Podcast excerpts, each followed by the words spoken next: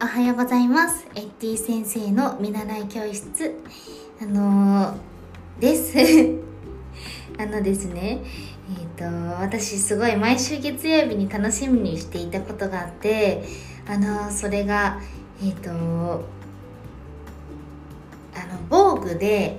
なんかこう毎週月曜日に配信されてたあのしいたけ占いさんなんですけどあのこれがまさかの9年間続いていてでこう毎週なんかこうお手紙があの届くんですけれどもなんかその毎週月曜日にそのしいたけ占いさん占いって言ってるけどなんかこうなんかあの励まされるメッセージが多くてだからその週のこう切り替えができたりとかあ今週はこういうふうになんか頑張ろうとか思えるあのあったかいメッセージが多くて。なんかそれを結構楽しみにしていてでお友達ともこうなんか楽しみだねなんてそれを共通点の話題にして話すぐらいのあのしいたけ占いっていうのがあって。でなんかこういうふうにでそれがまあ9年以上続かれて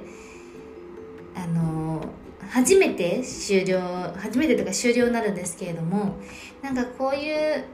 習慣化されてたものが終わるとかなんかやっぱり終わった時にあ初めて改めてあすごい救われてたなあのメッセージにって思うわけなんですよね。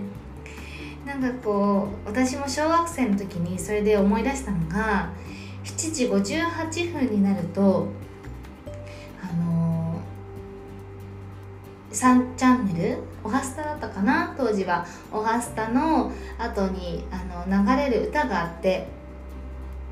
あのそれを聞いてからじゃあレッツゴーって学校に行くのがすごくこうなんだろう自分の中での日課習慣化になっていて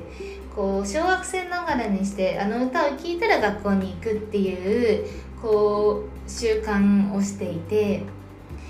なんかこう私が小学生の時にいじめにあった時も、まあ、その歌を聴けば頑張れたとかあったんですよね。そのテレビから流れてくあの音楽を聴いたら頑張れたとか。なんかそういう人の中でなんか習慣にしてこれをしたら頑張れるとかなんかジム行ったら頑張れるとか毎週土曜日に実はサウナに行ってるとかなんかそういう自分のご褒美になれることがあるとなんか人って結構こう習慣化して頑張れるのかなっていうふうに思いました。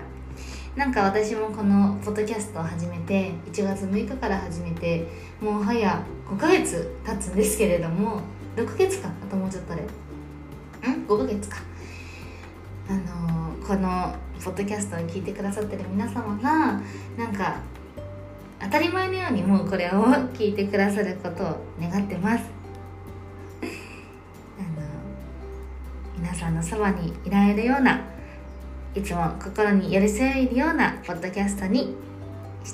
できたらな。じゃあ今日も皆さんにとってより良い一日になりますように。じゃあいってらっしゃい。バイバーイ。